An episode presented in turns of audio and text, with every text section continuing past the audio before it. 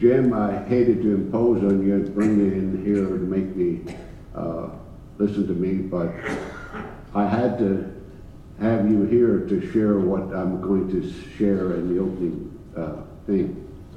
And I just want you to know that the way I feel this morning is uh, like uh, Fred Jones felt in heaven after he had survived the Johnstown flood. He went to the chief angel. He said, listen, he said, we're having fellowship on Thursday night. He said, and I'd like to share the story of how I survived the Johnstown flood. He said, angel said to him, of course, uh, I'll put you on the, the list of the, the program.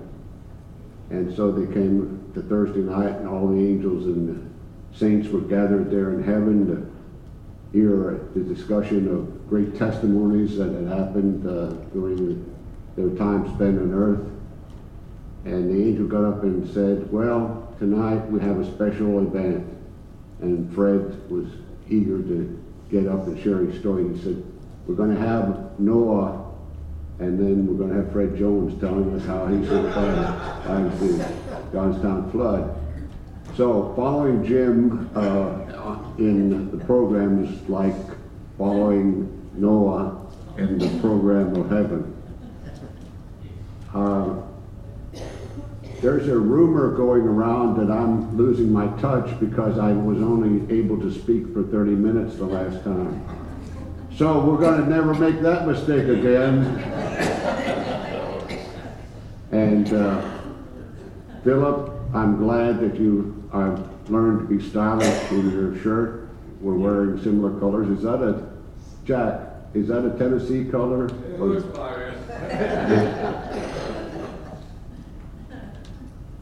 Okay, uh, bear with me. Uh, what I want us to do today is talk about the rapture.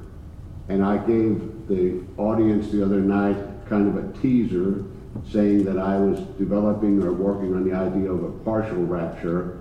And everybody's, I saw all the antennas in the room uh, rise at the, simultaneously and think, well, I want to hear about that uh, because I don't want to miss the bus when it leaves.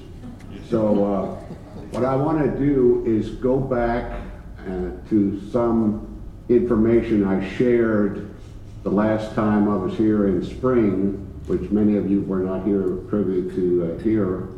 And then I want to move into uh, Revelation chapter 3, the letter to the church of Philadelphia. Then I want to uh, move into uh, the book of Philippians and possibly end up in Matthew chapter 24. And if you don't know it, uh, we're going to mention at least four passages that have already been covered. So I'm going to be doubling up and duplicating some things here. Let's look at uh, Revelation chapter 4, verse 1 here. And I could uh, give you some larger, broader background, but I'd like to start with the text itself, and we'll read it together. After these things I looked, and behold, a door standing open in heaven, and the first voice which I heard was like a trumpet saying with me, saying, speaking with me, saying, Come up here, and I will show you the things which must take place after this. Now that is a very loaded, loaded, loaded verse. There's a lot of stuff going on there. First of all, the phrase after these things, the first words of Revelation 4 1, of course, we ask the question, what things is he talking about? And it seems structurally in the book that he's talking about the things of the churches in chapters 2 and 3. This is a literary marker that starts a new section. And as we stated in other lectures, the next word is behold. Now, write this in your Bible somewhere, make a note, to do something to uh, make it uh, uh, very real to you or very memorable to you. Uh, the word behold always, always, always in the scripture meet, meets, or means or marks a supernatural divine intervention. There's something unusual that's about to happen when the Lord says, Behold, in the narrative. So we expect to see something out of the ordinary in the immediate context whenever you see a behold.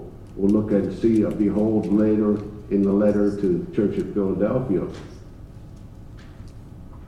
And then I've filled in some blanks here.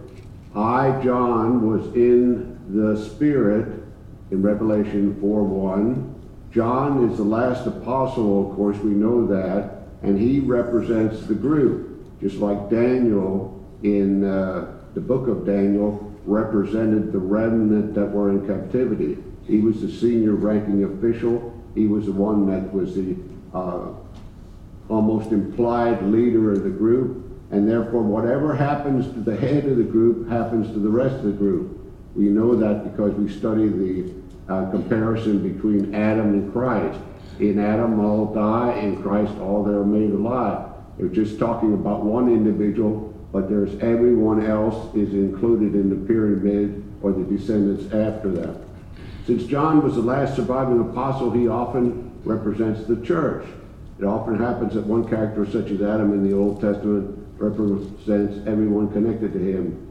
And then, please note in your text, there is no definite article. I have put it in brackets here. John says simply, I was in spirit. I was in spirit. To be in spirit means to be in a resurrected spiritual body. So, John has been transported through time to the day of the Lord, not this, uh, not uh, not Sunday, the Lord's day, which was the very famous prophetic Old Testament day of the Lord. Now, here's an interesting thing that I noticed in my study of this passage: the word immediately chapter 4, verse 2. Immediately I was in spirit. I think it's very intriguing and interesting for our purposes of understanding and interpreting that this word immediately is used only one time in the entire book of Revelation. You would think that there would be other chances and opportunities in just a normal narrative to say immediately something happened, but that is not indeed the case. Uh, so something happens immediately. And I would suggest to you that this is John's counterpart of Paul using the phrase in the twinkling of an eye in 1 Corinthians chapter 15, verse 52. Now, he sees what? A door standing open in heaven or in the sky, Revelation 4 1. Now, let's turn over to chapter 3, verse 8 of Revelation, the letter to the church at Philadelphia. And uh, in the introduction, of course, we have the angels, and I talked about that a little the other day, that these are really covenant lawsuits, and the angels are the witnesses to the covenant who have the job of either executing the blessings or executing the curses of the covenant. They are the watchers. I personally believe that every church is assigned an angel to guard it, to protect it, to oversee it and therefore uh, the angel of the church in Philadelphia, which we know from our common knowledge here, was the church of brotherly love. Adelphos, Philadelphia, Phileo, it means brotherly love in Greek. Brotherly love and Adelphos are two parts of the original language word. These things says he who is holy, he who is true, he who has the key of David, he who opens and no one shuts, and shuts and no one op- opens. This is a passage of scripture that comes right out of Isaiah chapter 22, verse 22, chapter 22, verse 22. And it's talking about the steward, the chief steward, the maitre d', the guy who allows or prohibits people to go into the presence of the king. Now we have kind of a laid back attitude towards uh, seeing the King. People talk about the Lord Jesus Christ in kind of common terms. Yeah, I'm going to see the King. Well, you don't just go to see the King. You have to go through officials and have an appointment, and you have to be admitted, and there has to be guards there guarding the person of the King. You just don't bust in and see the King. Uh, and therefore, uh, this man in, uh, in uh, the book of Isaiah was named Shebna. He was the uh, steward of the palace. He admitted people into the presence of the Davidic king. And he gets reamed out by the Lord for digging a sepulchre. He said, uh, I just, the Lord says, I just said, said to you that I'm going to send you and your people to Babylon, and here you are building a sepulchre, building a tomb in Jerusalem, a, a gaudy tomb, and what's going to happen to you is I, I'm going to roll you up like a ball and throw you into Babylon, and then I'm going to replace you in your office by an individual named, a prophetic individual named Eliakim, and he will uh, control the access to the Davidic dynasty and the Davidic throne room. So that's who they're dealing with. That's the, na- the name of the suzerain in the suzerain vassal relationship. And uh, then he opens in verse 8 and says, I know your works. And here's the word know again, Jim. I know your works. I am intimately acquainted with your works. Apparently, the church was consistent and persistent in doing good works. And as I suggested the other day, the quick and ready definition I have for good works is a work is a good work is good because it relieves someone else's suffering. Has to have the correct motivation behind it. It has to have the love of God inform it, but it's still relieving a brother or sister who is under pressure and in distress. So, the Lord acknowledges the, the works. And then we have a word which is translated strangely enough, see. This is the word behold.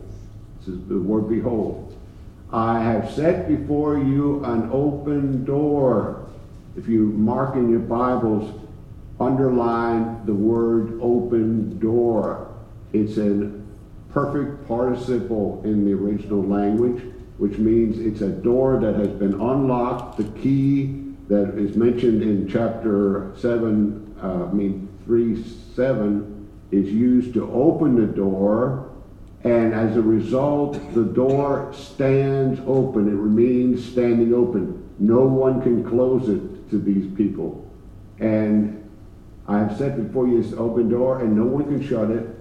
Why is the door open for this church? Because you have a little strength. I cracked up when Brother Ken had us sing uh, that uh, hymn this morning, that our strength, strength indeed is small. Isn't that what it said in the, the song? That's exactly what is being mentioned here. The church's strength is indeed is small, but yet they have kept the word and they have not denied the name. And as Jim pointed out in uh, Matthew chapter 10, to deny the name means to, under interrogation by the officials, either Jewish officials or Roman officials, to say, I am a Christian or I am not a Christian. If you deny the name, you can deny it by words, you can deny it by works. Either one is sufficient. So, this church is to be commended because they have not denied their name and Look at the unfriendly opposition in verse 9. Indeed, I will make those of the synagogue of Satan. Now, there's three great enemies to the church in the book of Revelation. The first enemy was the throne of Satan, which is a, uh, a uh, term that connotes emperor worship. The throne of Satan was every year the Christians had to go down once a year to the tax office, basically offer a little touch of incense to Caesar, and worship, worship the, the genius of the emperor.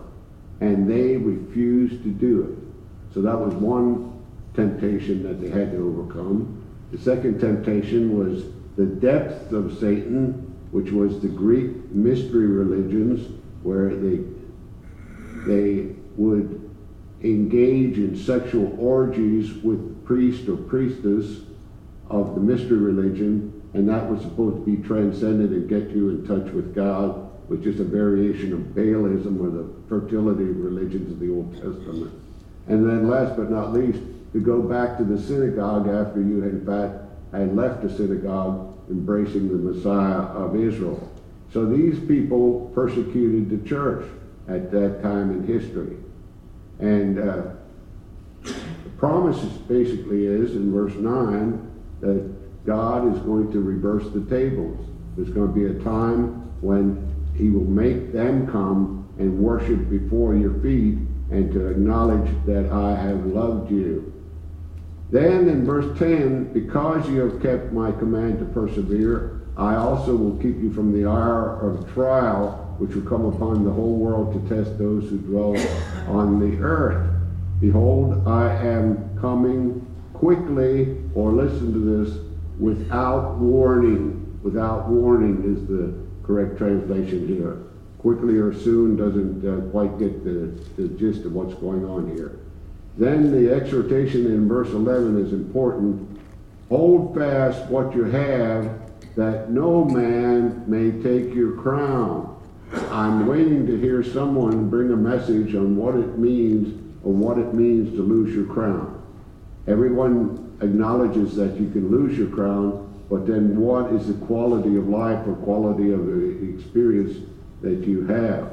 Let's go back to the slide on the, the wall. In Revelation 3.8, the church at Philadelphia, the church of brotherly love, is promised a door standing open.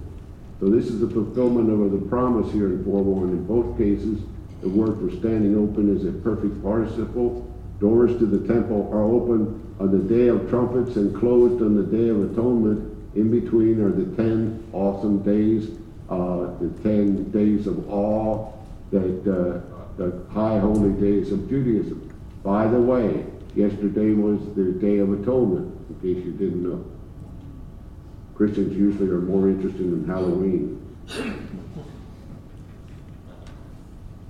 kept from the hour of trial. Notice again that this promises to the church at large because they have kept the Lord's command to persevere. Door imagery in the Old Testament. Doors are very important imagery in the Bible. Genesis 28 17, Jacob says, How awesome is this place! This is none other than the house of God, and this is the gate of heaven. This is spoken by the patriarch Jacob. This place where I just put my head is the house of God, and there's a stairway, not a not a carpenter's ladder, a staircase, a winding staircase up to the gate of heaven. Let's think about that for a moment. Let's go back there. If Jacob was a prophet and he had a prophetic vision in that uh, particular episode. If he had a dream, then he foresaw the temple of God on Mount Moriah.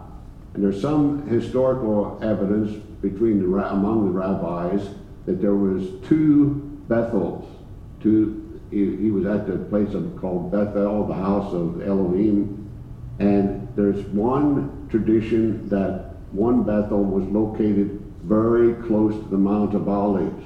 The other was located northern, northern, north of that place. But if he was on the Mount of Olives, that general area, then the temple, the house of God, the temple was going to be built there in the future. He saw the future. And then there was a staircase, a winding staircase, which angels traversed taking the prayers of God's people up to heaven, bringing the answers down, taking the gifts and sacrifices that God had been offered on earth up to heaven and recorded, and then the blessings came down. And uh, so when the Lord Jesus Christ came upon the earth, he came to Bethlehem. He came to a very close area. He came down the stairway to become incarnate and he went up the stairway when he left this earth to go back to heaven. You say, wait a minute, does that mean, does that mean that I have to go to Jerusalem to go to heaven? My mother used to believe that. She never believed that you could go to, to heaven from Texas. She only believed that you could go there from Pennsylvania.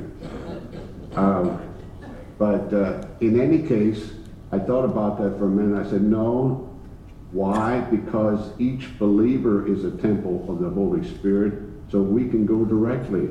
The staircase is available for us. All right. Having said that, and the first voice I heard was like a trumpet. Connect this to Revelation 1.10. We have here an allusion to a trumpet. This suggests that the events happen close to the Feast of Trumpets, which signifies, listen to me carefully now, the Feast of Trumpets in Judaism and Jewish theology signifies the day of the resurrection of believers. Number two, the judgment day. Number three, the crowning of the Messiah. Fourth, the marriage of the Messiah. And fifth, the hidden day. Why does no one know what day or hour the Lord's coming back?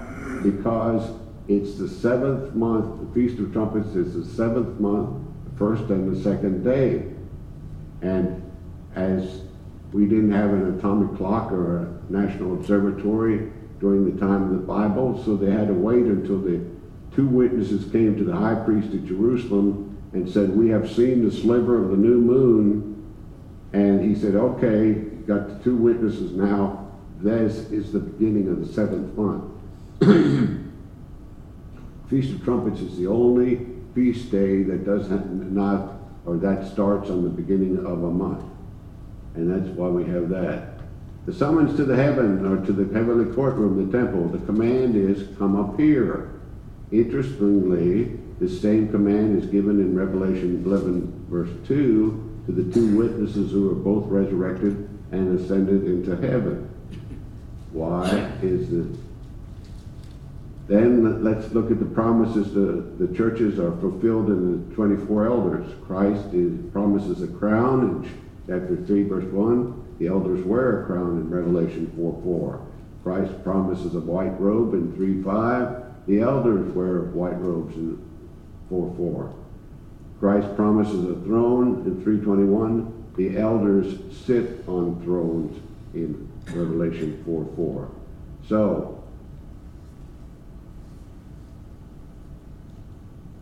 Or on the elders, Revelation 4 4, these are not wearing the clothing from the song on Christ the solid rock. Only the church and the Lord Jesus Christ wear the himation. This garment is promised to the one who overcomes in 3 5.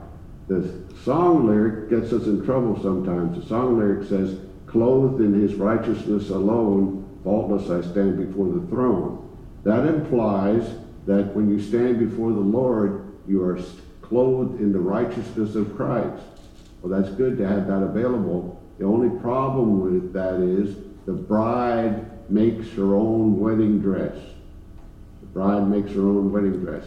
Now, uh, when uh, we got married in North Carolina, after having gotten married overseas, we've been married three or four times all to each other. Uh, and uh, when time came to, for us to have a formal church ceremony in, in uh, North Carolina, my mom and dad purchased Young a wedding dress. But normally, if she would have been back in Korea, she would have gone to a tailor shop and had her wedding dress of, of her desire fashioned or made. But in the old days, the bride would go and make her own wedding dress. And that is taught in Revelation 19, where it says, The bride has made herself ready, and she has prepared her own garments to wear. So I think we need to be cautious of being clothed in his righteousness alone, faultless I stand before the throne. It's further intriguing that both the participle seated and clothed are in the middle and passive tenses, indicating that these individuals have been examined and awarded the throne and in company clothing as a result of examination. Now, are we still all tracking together? Is there any questions? Okay, I want to answer a question here. Is the doctrine of a rapture only a New Testament idea? And I think this is valuable information. Like so many doctrines, we have the origin of the doctrine in the Old Testament. In Exodus 19, we have the example of Moses going up the mountain and the Lord coming down to meet him. That's exactly the picture of the rapture. In Genesis 5.24, we have an example of a translation of Enoch to heaven, it says, and Enoch walked with God, and he was not, for God took him. This was repeated in Hebrews chapter 11. And then uh, this translation is even more famous than the translation of Enoch here in 2 Kings 2 1 through 12. Here we see that Elijah, a covenant witness to the treaty that the Lord had with Israel, he, as the ambassador of Jehovah, he's being recalled to the court of the great suzerain. Elijah did not just decide to fly off. He was being recalled, and that is why the Lord sent his personal chariot to bring him back. Because there's always two witnesses to every covenant, and the Lord has this pattern that he developed in the scripture whereby one witness is called, recalled to the court of the great suzerain, and the other witness is preserved through the judgment. We have Elijah and Elisha. Elijah is recalled. Elisha is uh, maintained through the judgment. We have Enoch and Noah. We have the Lord Jesus Christ and John the Baptist and the, the apostles. In every case, until the very end of time, there's a pattern of one witness being recalled and another one preserved through the judgment. Isaiah chapter 26, verse 18 through 21. Let's look at it. It's a key Old Testament passage. And I look at the way I translated it. The nation of Israel is speaking, and they say, We, the nation of Israel, have been with child. We have been in pain. We have, as it were, given birth to wind. We have not accomplished any salvation in the earth, nor have the inhabitants of the world been born again.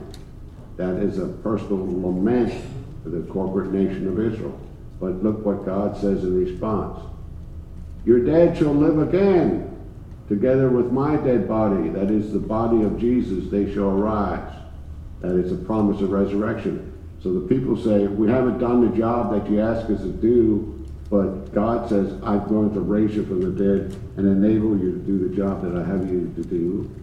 Awake and shout for joy, you who dwell in the dust, for you do. Here's uh, a tie into Royce's message the other night. For you do is like the dew of herbs, and the earth shall give birth to the departed spirits. That's the correct translation. A continued, extended promise of resurrection. And here's the zinger for me. Come away, my people, enter your bridal chambers, and shut your doors behind you. Hide yourself, as it were, for a moment, in this case, seven years, until the indignation or the tribulation is past. This is the rapture. Okay, is everyone following me? Because some of the some of the translations are mistranslated there. Uh, so, look at another one. Psalm 27, verses 4 through 6, a psalm read on the Feast of Trumpets. One thing have I desired of the Lord that will I seek after. Almost sounds like the Apostle Paul in Philippians 3.13. It's one thing I do. One thing I have desired of the Lord. What is it? That he may dwell in the house of the Lord all the days of his life, to behold the delightfulness of the Lord, and to meditate in his temple. Now this could not refer to the temple of Solomon, because a, a Psalm of David and the Temple of Solomon was not yet built. And then he says, Psalmist already has introduced the heavenly temple, which Solomon's temple was a copy. Now he in introduces the time of trouble. For in the time of trouble or tribulation, he will hide me in his heavenly pavilion, in the secret place of his heavenly tabernacle. He shall hide me. Notice in these verses, temple, pavilion, tabernacle seem to be equivalent terms. He shall set me high upon a rock. This is reference to the enthronement of the individual on a rock throne after he had been judged at the Bema seat in heaven. There's a strange verse in the book of Joel. Joel is all about the day of the Lord. In 2:15 through 17, the priests are exhorted to blow the trumpet in Zion, consecrate a fast, call the sacred assembly, gather the people.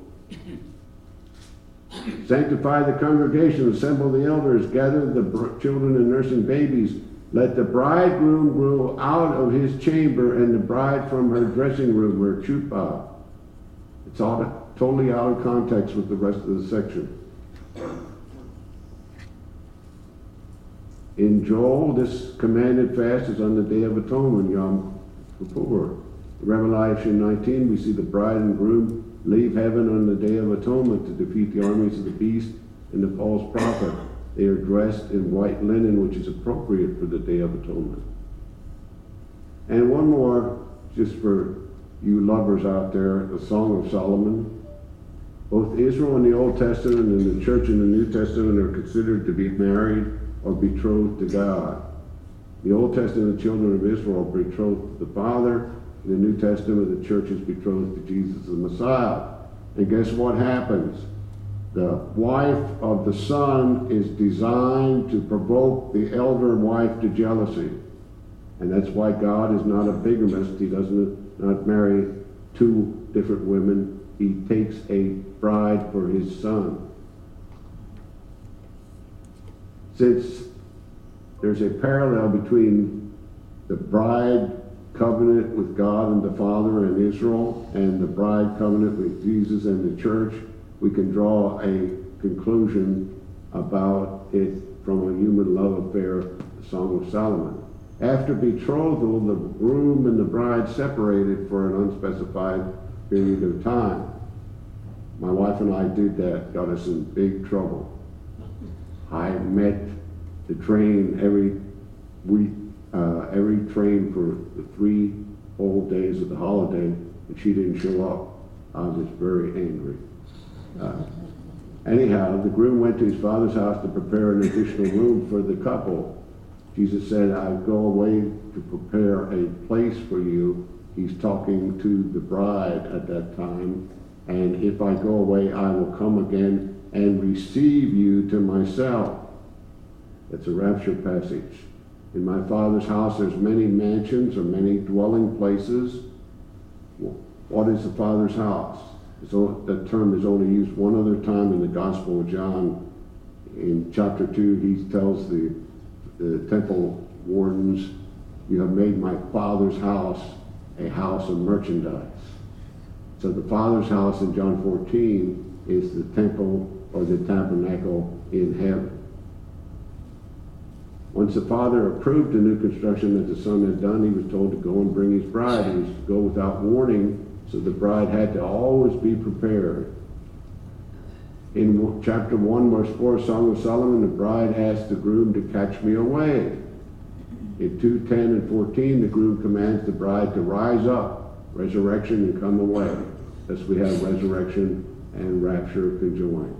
And I could go on and on and on in the Old Testament talking about the preliminary ideas of the rapture when I was in seminary in uh, whenever we were there in the 70s, right? right? Uh, they would teach that this rapture idea was something fairly new that was only re- revealed to the Apostle Paul. And I had all kinds of problems with that. Mm-hmm. After I've studied it myself, I think, number one, it's all over the New Testament, including in the Gospels, and it's all over the Old Testament, and just gave you a taste of what uh, we're talking about. Now let's go over to the book of Philippians. How am I doing time wise here? Lindell? Okay. Right on the money, okay. We want to talk about Philippians because when I was sharing the last time in the spring, uh, Tracy raised an issue with me, uh, which is good, which is what we want to do at these kind of conferences, exchange ideas and challenge each other to search the scriptures more deeply. He, uh, he challenged me whether my idea of a partial rapture, and let's back up to the church at Philadelphia. they were promised an open door because they had kept the faith, they had not denied the faith, they had persisted in good works. So in some way, they were dependent upon, uh, the open door was dependent in some sense upon their performance. So that gave me a hint here. So we want to go into Philippians and make some observations here. I want to make at least five observations. And I must admit that I did not come to this uh, book of Scripture for to search out the rapture. I came here because I was searching about the intermediate state. Now, you all know what I'm talking about when I say the intermediate state? I'm talking about the time from the day you die to the day of the resurrection. That's the intermediate state. What happens to you there? Where do you go? What do you do? We all have some ideas about that. But I've been searching uh, Scripture to find out what the Lord indeed says about the intermediate state. So I was not here looking for the rapture. I was looking here for a passage of Scripture that everyone seems to quote when they uh, want to talk about the intermediate state. You ask anybody about the intermediate state, they're going to go to Luke 16, uh, rich man and Lazarus. They're going to go to the thief on the cross. They're going to go to maybe John 3, and then they're going to go to Philippians, and then they're going to go to 2 Corinthians 5. All these allegedly talk about the intermediate state. Well, when Paul says, for me to live as Christ is to die as gain, and uh, what else does he say there? It says, uh, if I live on in the flesh, this will mean fruit for my labor, but yet what I shall choose I cannot tell, for I'm hard pressed between the two, having the desire to depart and be with Christ, which is far better. So the argument that comes to us oftentimes is Paul had a choice. He had to either live or die. If he lived, he was serving Christ. If he died, he was going to be with Christ. Is that not what you normally expect when you read through this passage? Well, there's, there's some problems going on with that, and we'll talk about them here in a minute. First of all, let's get some greater, larger context on the book of Philippians. The, the book of Philippians is unashamedly eschatological. It's unashamedly eschatological. It's talking about future things. Paul is preoccupied with future things. And we know that, first of all, because he mentions and brings up in the opening stanzas the day of Christ. He has he mentions the day of Christ in chapter 1, verse 6. He mentions the day of Christ in chapter 1, verse 10. He mentions the day of Christ in chapter 2, verse 16. So immediately you and I are alerted to the fact that he is talking about the day of Christ. And the day of Christ seems to mean the day of the rapture, not necessarily the day of the return and establishment of the kingdom. That has to happen after the day of the Lord. So, just hold that in abeyance, hold that up in tentative uh, understanding because no one that I know has proved that. Uh, so he's talking about the day of Christ, but he's also talking about future salvation. Future salvation.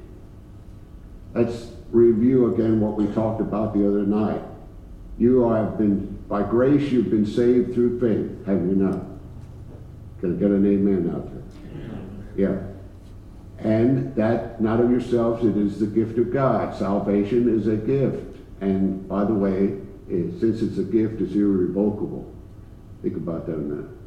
Uh, that takes care of your spirit. Your spirit is saved unto the day of the uttermost.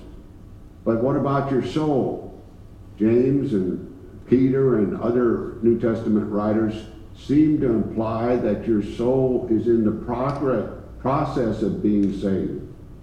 And, uh, and I would agree with that. Uh, Paul says in 1 Corinthians uh, that those of us who are being saved, it is the power of God. It's condemnation to one group of people, but for those of us who are being saved, a present progressive idea, uh, it is the power of God unto salvation.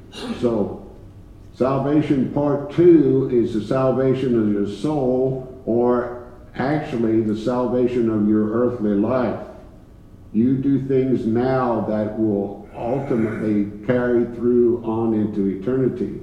And then finally, last but not least, you will inherit salvation, Hebrews 1.14, which is a future experience of the people of God as well. So, Paul has three uses here in the word of salvation, and one of them I think is mistranslated or misunderstood. Chapter 1, verse 19. Paul has said, I know that this will turn out for my salvation through your prayer and the supply of the Spirit of Jesus Christ. Here's my question to you. To what does this refer? Context, context, context. Paul has just said that there's two groups of people that are out preaching because of his imprisonment. One group doing it out of love for Christ, others are doing it out of spite. So you have two groups out there that are doing the right thing. One group are doing the right thing for the wrong motive because they want to cause him more distress in his imprisonment. And he says, Don't worry about that. That's going to work out for my salvation. What's he talking about? Well, here's the deal Salvation is a very big word and it includes the idea or the concept of reward. So, what he's saying essentially is the fact that those guys are out there preaching Christ, trying to hurt me in jail or trying to make my suffering more intense is going to ultimately end up at the judgment seat of Christ that their goods, their converts, their benefits, their reward for their efforts are going to be transferred to my account. I'm going to receive the benefit of the hurtful behavior that they have. Okay, let's go on then. What does it mean to die? What does it mean to die? Well, separation, uh, body and soul. We become like Casper the Friendly Ghost. Except if we have a bad attitude like Jack, then we're unfriendly. Uh, when he says, For me to live is Christ and to die is gain, he ties two things together. He ties dying and gaining. And most Christians that I know will say, Well, you know, the gain is being there, just being there with Christ, you know, floating around in the heavenly places with a disembodied spirit. And by the way, you will have a disembodied spirit when you're dead. I hope you believe that. I used to tease my English classes. Uh, we started reading Hamlet, and the opening stanzas of Hamlet have Hamlet's father's ghost appear. I said, How many of you believe in ghosts? Eh, maybe a handful of people was there. I said, how many believe that you're going to go to heaven when you die? Every hand would go up. And I, I would say, how are you going to get there? You're going to become a ghost, folks. Okay, stay with me now. What kind of death is Paul contemplating here? Is he going to get a gain from dying of old age? I hope there's a reward for dying of old age, but I'm not sure about that. No, there's a, another mistranslation going on, and I want to, and whenever I say there's a mistranslation, what I mean is I've checked in the Greek dictionary that supports the text, and I invite you to do the same. But I want to go and uh, steal something from, from uh, Jim, who almost stole from me this morning. Uh, he says, that I may know him and the power of his resurrection and the fellowship of his sufferings, being conformed to his death, right? Literally, that's saying being conformed to his dead body. So, what is Paul talking about when he says to live as Christ is to die as gain? He's talking about dying as a martyr. He's talking about dying as a martyr because suffering produces rewards. Suffering produces gain. And if you want some quotations about uh, gain, you can look at Matthew 16, 26 and 27, Matthew 25, 17, 20 and 22. In all those cases, it's reward. Luke 9, 25 says, What profit is it to a man who gains the whole world and is himself destroyed or lost? Gain and profit in the scripture always is talking about a reward. The Lord has made an investment in each one of us, and He expects a return on His investment. He expects profit. No questions about that. Now let's look some more at what's going on here. Let's look over to uh, the same passage of Scripture. Paul is at the judgment seat of Christ here, by the way. Verse 9 of chapter 3, he says, and to be found in him. The word find is heurisko, which is a judicial word again. It's the same word that was used in the letter to Ephesus where the, uh, the, uh, they found the apostles to be false or liars. So Paul says, uses, he says, my goal is to be found in him, not having my own righteousness, which is from the law, but that which is through faith in Christ. That is the salvation of the Spirit. And then to know him and the power of his resurrection and the fellowship of his sufferings, that's the salvation of the soul. And then last but not least, the resurrection out from among the dead is the salvation of the body. It's all centered upon the judgment seat of Christ. But look in verse 8. But indeed I count all things lost for the excellence of the knowledge of Christ Jesus my Lord, for whom I have suffered the loss of all things, and count them as crap. That's, that's the meaning of that word. It's rubbish. It's Kubala. It's our modern contemporary word. Movement. That I count them as crap, that I may gain Christ. Now, I've heard preachers do a song and dance in the pulpit about what it means to gain Christ. We have Christ already. We're in Christ. You don't gain Christ, but you indeed gain what Christ gives.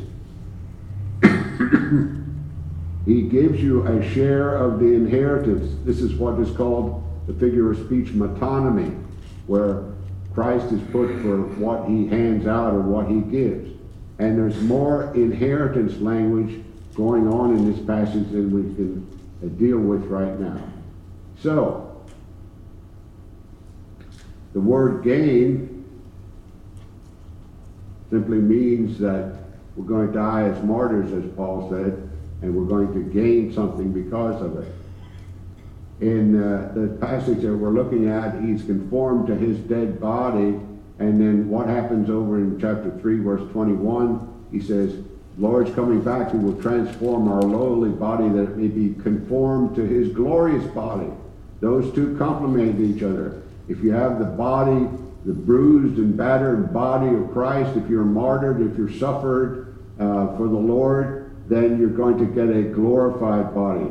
Look what he says over here in chapter 1, verse, uh, let's see, uh, 29. He says, For to you it has been granted on behalf of Christ not only to believe in him, but also to suffer for his sake. If you're suffering for Christ's sake now, it's a gift. It's a privilege that has been given to you so that you can be exalted in due time. So, Paul was striving to be conformed to his dead body. He was willing to go to the cross. He was willing to be beheaded for the sake of the Lord Jesus Christ. And one more thing, and then we'll close. Are we doing time-wise? Have I exhausted you yet?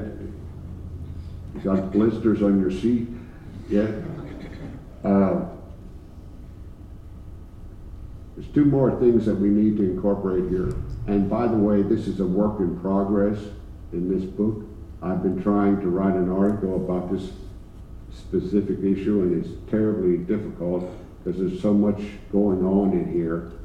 But I think uh, if we focus here, then we have to ask this question.